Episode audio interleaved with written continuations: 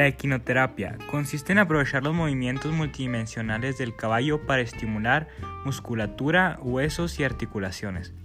La equitación produce resultados excelentes en todas aquellas patologías que conllevan alguna limitación de aparato motor o muscular, debido a la posición del cuerpo y al movimiento que produce el caballo al galopar.